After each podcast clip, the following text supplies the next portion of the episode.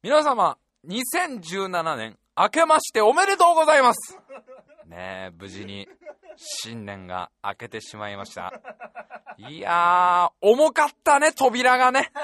1ヶ月もかかっちゃったね、開けるのに。違う、2016年の扉はよ、結構簡単に閉まったんだけどよ。7年がなかなかね、なかなか開かなくて17年が。いや、ほら、2016年がそこそこ楽しかったじゃない。割と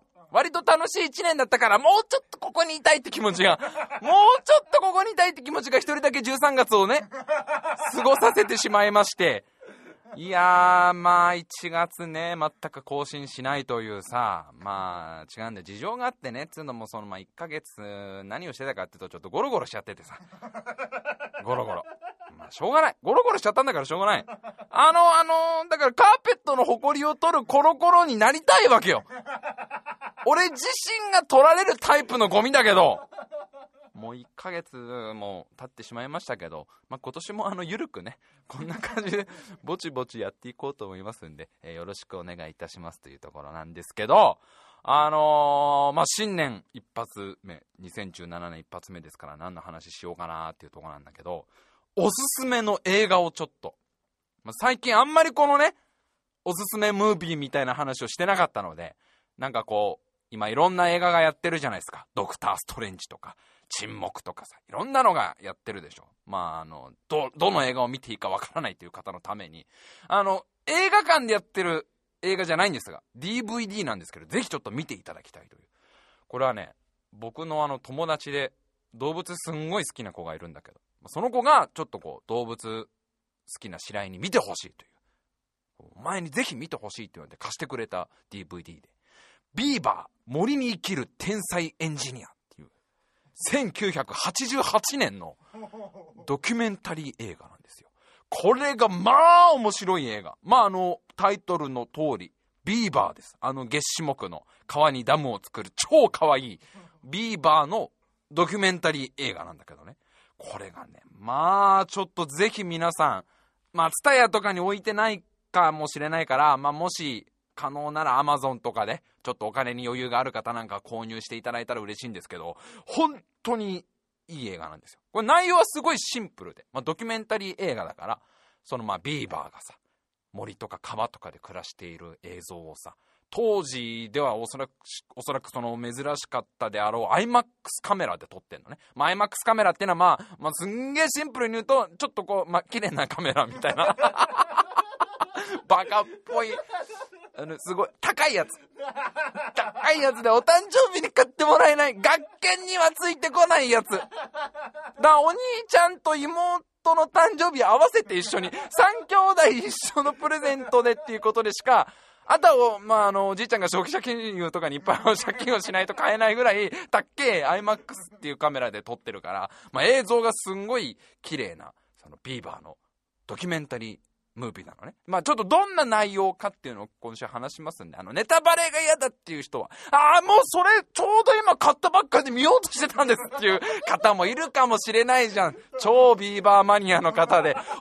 それ今まさしく手元にあって、今ちょうどプレイステーション4の中にその DVD を入れて再生ボタンを押すっていう時に、後山新聞久しぶりにやってんだったら聞いてみようと思って聞こうとしたところなんですって方は、ちょっと今ね、イヤホンを耳から外していただいて、そのイヤホンプレス機にかけていただきたいんだけど、まあネタバレとかそんな気にならない方はぜひちょっと解説を聞いていただきたいかなと。まあビーバーのドキュメンタリー映画ですから、もう最初はその本当になんていうの、ビーバーたちが森で生きる映像が流れるわけで、まあこれがそのなんかよくできてるのが、すごいその綺麗な自然の中で生きるビーバーたちをかなり至近距離で撮ってるから、普段あんまりこう見られない姿、ビーバーとかがこう動物園とかで見るようなビーバーじゃなく、本当に彼らが普段どういう風に生きてるのかっていうのを映してる映画なので、最初はなんかそのビーバー2匹が新天地を求めてこの広大な自然にやってきましたみたいのを、まあ多分そこら辺歩いてたビーバーみたいのを映してこう2匹やってきたみたいな手で映すわけ。そしたらその後そのビーバーたちがさ、川に行ってさ、その木を切り倒してダムを作るシーンとか。まあこれ知らない方のためにね、今すんげー当たり前のようにビーバーの生態を全員がごく当たり前のようにしてると思って聞いてるかもしれないけど、ビーバーはその川に木でダムを作ってその川をせき止めて湖みたくすんだよ。でその湖の真ん中にまたその木で作った巣をこう作ってその中で暮らすみたいな生態があるから、そのダム作りのシーンをかなり細かく最初映すわけ。木を一本一本かじって倒してその木を一生懸命運んでその川に大きいダムを作りますみたいな、ああこんな風に作ってんだみたいなのを、まあ、至近距離で見せてくれるわけ。もう頑張るビーバーたちの姿をご覧くださいみたいな。で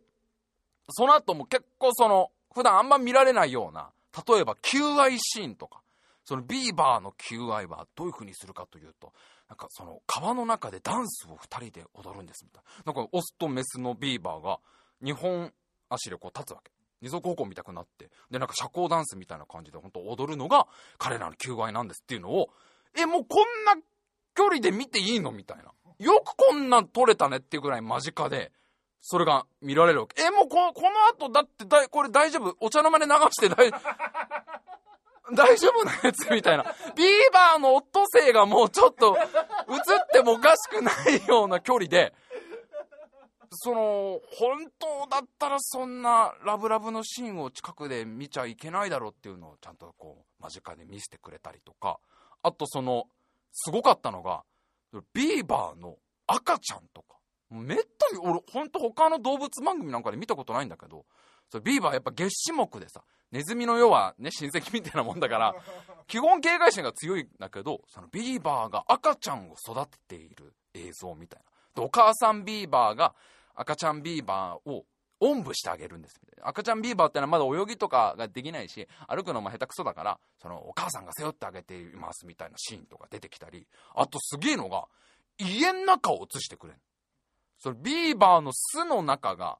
どうなってるのかをご覧くださいみたいな。そのビーバーの巣ってのはさっきも言ったけど、自分たちでダムを作ってせき止めた川で湖みたくなってる。でその湖の本当ど真ん中に小屋みたいのを作る。でその小屋の中はもう彼らの本当に彼らしか入れないようになっている巣を、まあなんか小型カメラとかかわからんけどさ、ビーバーの巣の中で暮らしている様子みたいのがかなりこれまた至近距離で出てくる。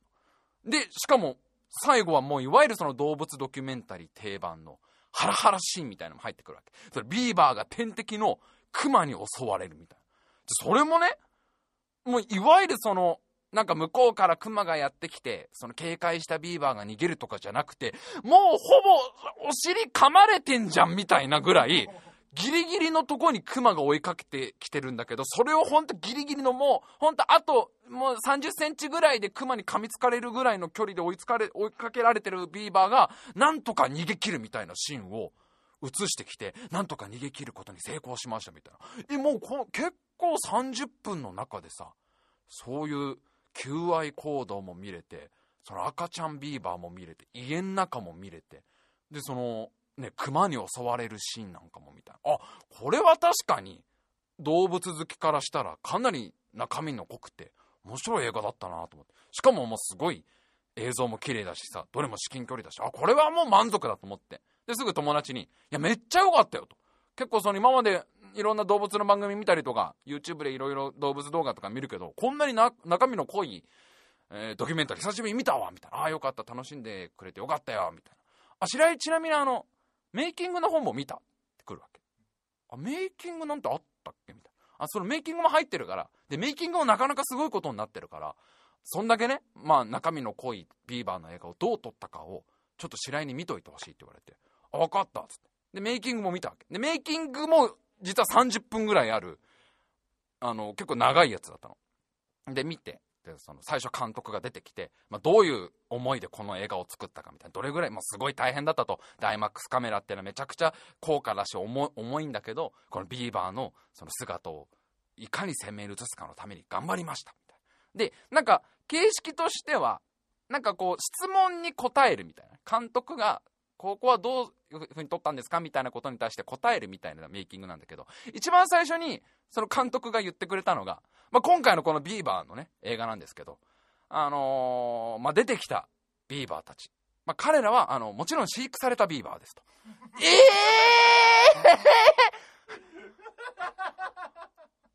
もう当たり前ですけどのテンションで、もちろん野生じゃないですと。いや、全く迷いはなく飼育されたものを使いましたっていうのをメイキングのもう3分ぐらいで言うわけ。え、それ、全部みたいな。監督がもう、その、なんていうの、ごめんなさい、実はのテンションじゃないわけ。テペロみたいな。ごめんなさいね、AD のボブがツイッターでつぶやいちゃって、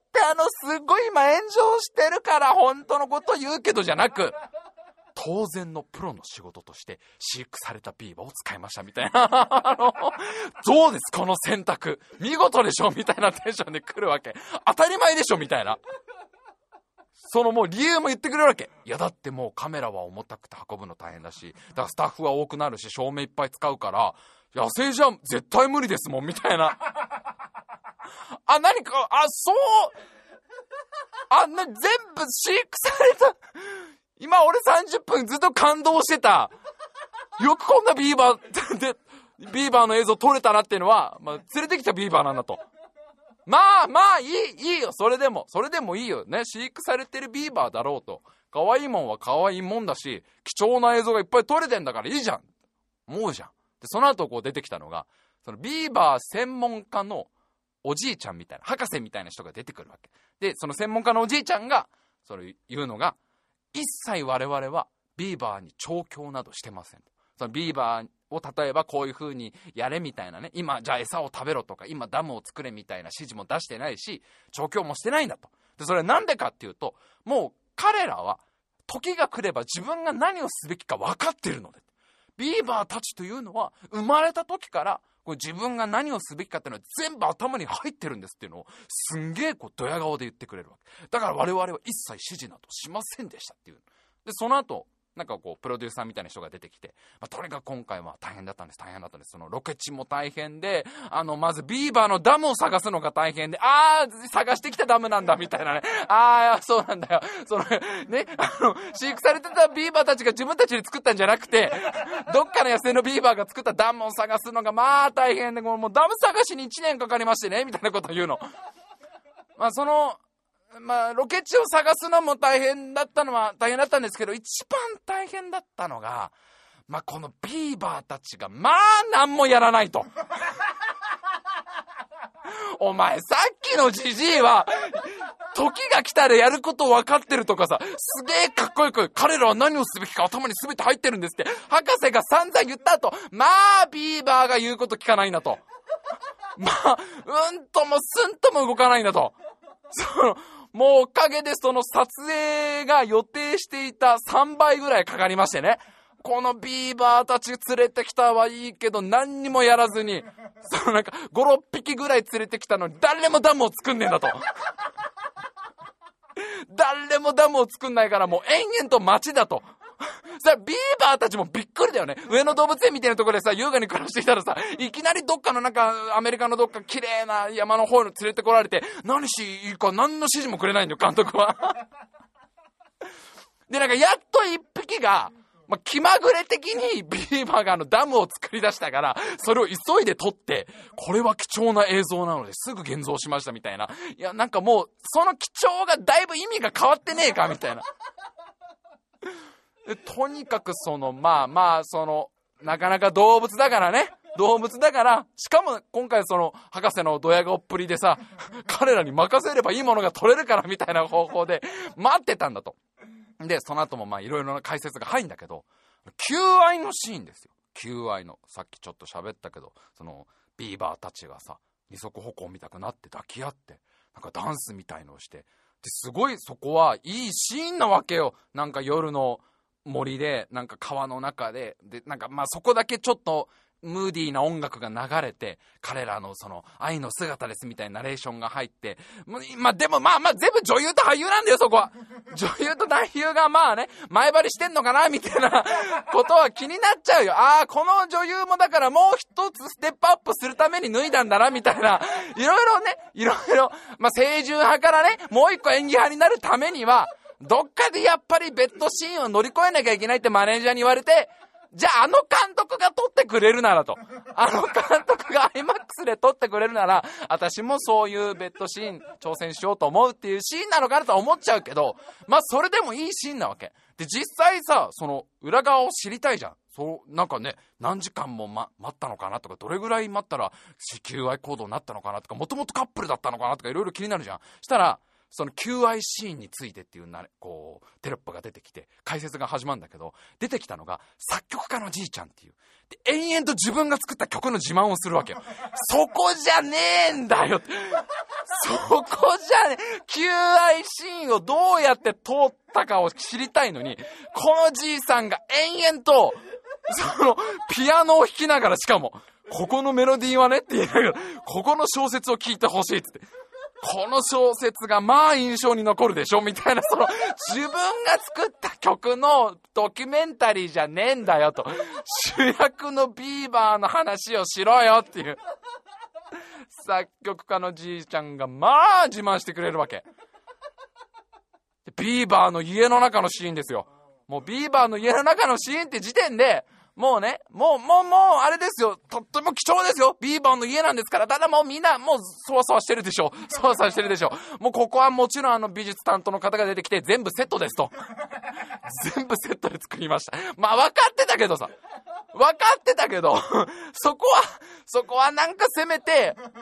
もともとあった本物のビーバーの巣を使いましたとかかなと思ったんだ。ちょっとは少しの希望は持ったんだけど、わずかな希望は光っていたんだけど、全部セットですと、なんなら外ロケじゃないですともうそのシーンは撮影スタジオを借りて、でけえ水槽をまず作ったんだと。で、真ん中にそのビーバーの家を私が作りましたと。くれぐれも言うけど、ごめんね、実はのテンションじゃないんだよ。私のこのプロフェッショナルな仕事を見てくださいのテンションで言うわけ。きっぱりと言ってくれるのはね、やっぱ気持ちいいね。本物での撮影は無理ですってきっぱり言ってくれたからきっぱり挑戦しましたとかさ、もしかしたらできたかもとかじゃない、無理ですって言ってたから一言、本物じゃ撮影できないですってですっごいいい顔でビーバーの気持ちになって作りましたってそれは多分幼稚園の年中の子とかが言う、ビーバーの気持ちになって僕作ったよの美術監督がすごいいい顔で言ってくるわけ。ビーバーの気持ちになって作ったからすごいリアルにできたんだと。いやー気持ちいいなと思う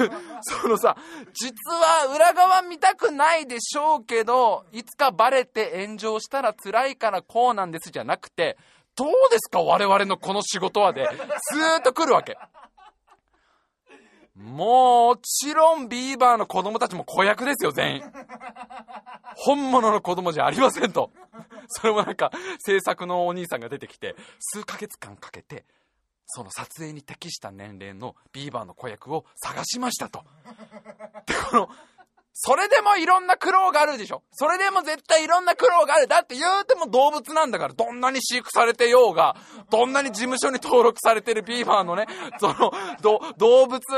のほらいるじゃない、役者みたいな動物タレントみたいのでもう登録されてるビーバーなのか知らんけど、それどんな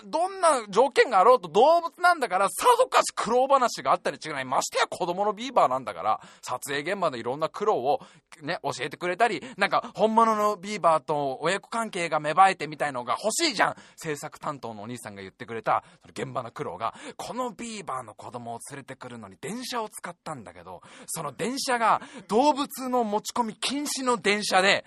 もうその持ち込んだのがバレないかヒヤヒヤしたっていう。もうそれさ、ほぼダメだよね。やっちゃダメそれをすごいいい笑顔で言うわけ。いやーもうバレないかヒヤヒヤしましたよみたいな。だからそれもう完全にアウトだし、それもう撮影の苦労とかでもなんでもないから、もうビーバーのドキュメンタリーでもなんでもないんだよ。なんかそのゲージを隠してなんとか持ってきましたけどねみたいなことを言うわけ。もう関係ねえじゃん、もう。野生はもともとねえのは分かってんだ、こっちは。野生っていう部分はもう最初の3分で除外してんだけど、もうなんか動物の苦労話としてもちょっとおかしい話になってんじゃない。で、極めつけば熊のシーンですよ。熊のシーン。ここがやっぱ一番の見せ場なんですよ、この映画の。なんつったってもう、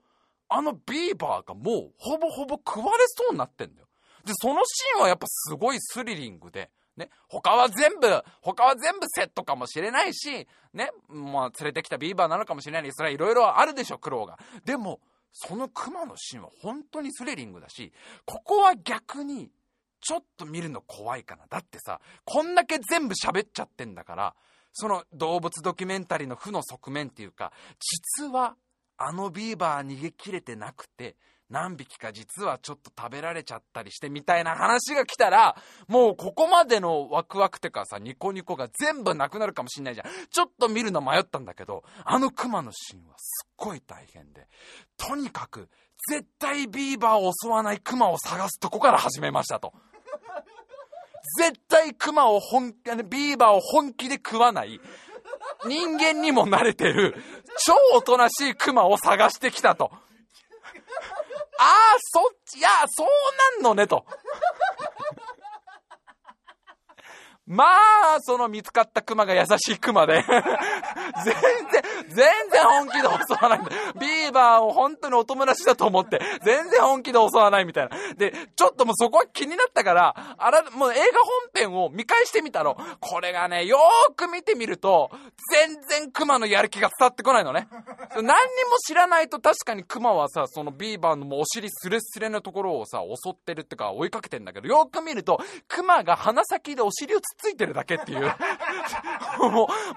遊んでるだけなんで、もう追いかけっこしてるだけっていう、もうよくない、そのシーン入れなくてっていう、もうここまで来ると分かんないのが、いや入れなきゃいいじゃん、そんなシーンって。実際ないんだから、そんな事実っていう。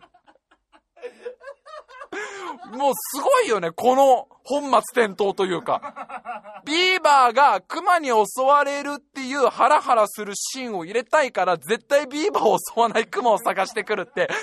あれみんな寝坊なのかなみたいな、ね、寝不足なのかなってなるような会議で、すげえなこれみたいな。で、一番最後の最後にさ、その撮影監督が出てきてさ、まあ今回の撮影はとにかく大変だったと。まあみんな言うんだけど、大変だったわ言うんだけど、撮影監督の人が、本当に今回私のキャリアの中でも一番大変だったと言っても過言ではなかったというわけ。で、まあいろんな理由はあって、その IMAX カメラってのは本当扱いが難しい。で、特に私が一番大変だったのは、映画の一番最後のシーン。この最後のシーンはどういうシーンかというと、なんかその、ビーバーたちが住んでいるダムが、これがまあ相当でかいのね。半径まあ50メートルとかありそうなぐらいのでっかい湖なんだけど、それを最後空撮っていうかさ、こう空から映している映像なの。こんなところにビーバーたちは住んでますみたいのを、地上からゆっくりカメラが上空に上がっていって撮ってるみたいな、まあ、今だったら多分ドローンとか使って撮るのかなみたいなシーンなんだけど、まあ、ここを撮影監督はどういう風に撮るか悩んで、クレーンを使ったんだと。そのしかも撮影用とかじゃなくて、なんか建築とかに使うためのでっかいクレーンをわざわざ持ってきて、この徐々に地上から空に上がっていくっていうシーンを撮って、ここが一番大変だったと。あれでもまあそんな大変なんだなとね、プロでもやっぱ難しいんだ空撮と思って、とにかく大変。なぜかというと、私は高所恐怖症なんです。お前のことかよと。もうビーバーがどうこうじゃないわけ。もう怖くてしょうがなかった。そっからいかにそのシーン怖かったかの説明が始まるわけ。その手すりもねえし、重いカメラは持ってるしみたいな、しかもちょっと高めのクレーンだしみたいな。だからもうさ、もうビーバーがどうとかじゃねえべみたいな、もう自分が高いとこ苦手だからみたいな、すがすがしい、このすがすがしさ。いや、これが例えば撮影終了後の打ち上げで、ワタミでみんなお酒をすげえ飲んじゃって盛り上がっちゃって、つい喋っちゃって、それをなんか AD の子がもう隠してこうね、スマートフォンで撮っちゃって、ツイッターでそれアップしたらすんげえ炎上したならばね、それはもう怒られるとか炎上してもしょうがないかもしんないけど、これをちゃんとメイキングって入れてくんだよ。どうですか？我々の仕事はって。こうなってくるともうビーバーの映画じゃなくて我々の仕事なんだよ。ビーバーの映画じゃなくて我々の映画っていうこれね、もう見てほしいんだな。これできればその今この俺がラジオで喋っちゃった内容を一回全部みんな消していただいてね、前とこそれはなんかこう記憶から封印していただいて、まっさらな気持ちで最初本編を見て、何にも知らないとほんと感動できるんだ。これがうわビーバーかわいいって、あこんなシーンも見れてすげえな。このねもう30年近く前になっちゃうのか、もうね20年27年前とかに撮られた映画か、あもう30年前か、30年前に撮られたような映画で、こんなにハイグレードなドキュメンタリー映画があっていう感動した後にメイキングを見て、もうだからさ、これ一個のさ手法としてさ、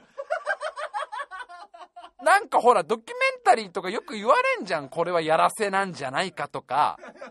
で、今もう結局ツイッターで炎上しちゃうんだから、誰かがね、そのスタッフの人とかがなんかポロって言っちゃったりとか、そのロケを見てた人が誰かつぶやいちゃって、なんだあれやらせだったんだみたく炎上するでしょ。じゃなくてもう全部言っちゃう。そして一番肝のこのビーバーは全部飼育されたものですっていうのを最初の3分目ぐらいに言って、最初の3分目ぐらいに言ってくれると後から何来ても大丈夫、割と大丈夫。一番大事な肝だからそこが。